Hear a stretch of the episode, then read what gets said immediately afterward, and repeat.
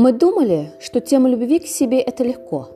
Со всех сторон мы слышим «полюби», «прими себя», «беги к себе». Любовь к себе превратилась в лейбл, наклейку для мотивационных постов. А как только мы стали в нее углубляться, мы поняли, что любовь к себе – это совсем не так просто –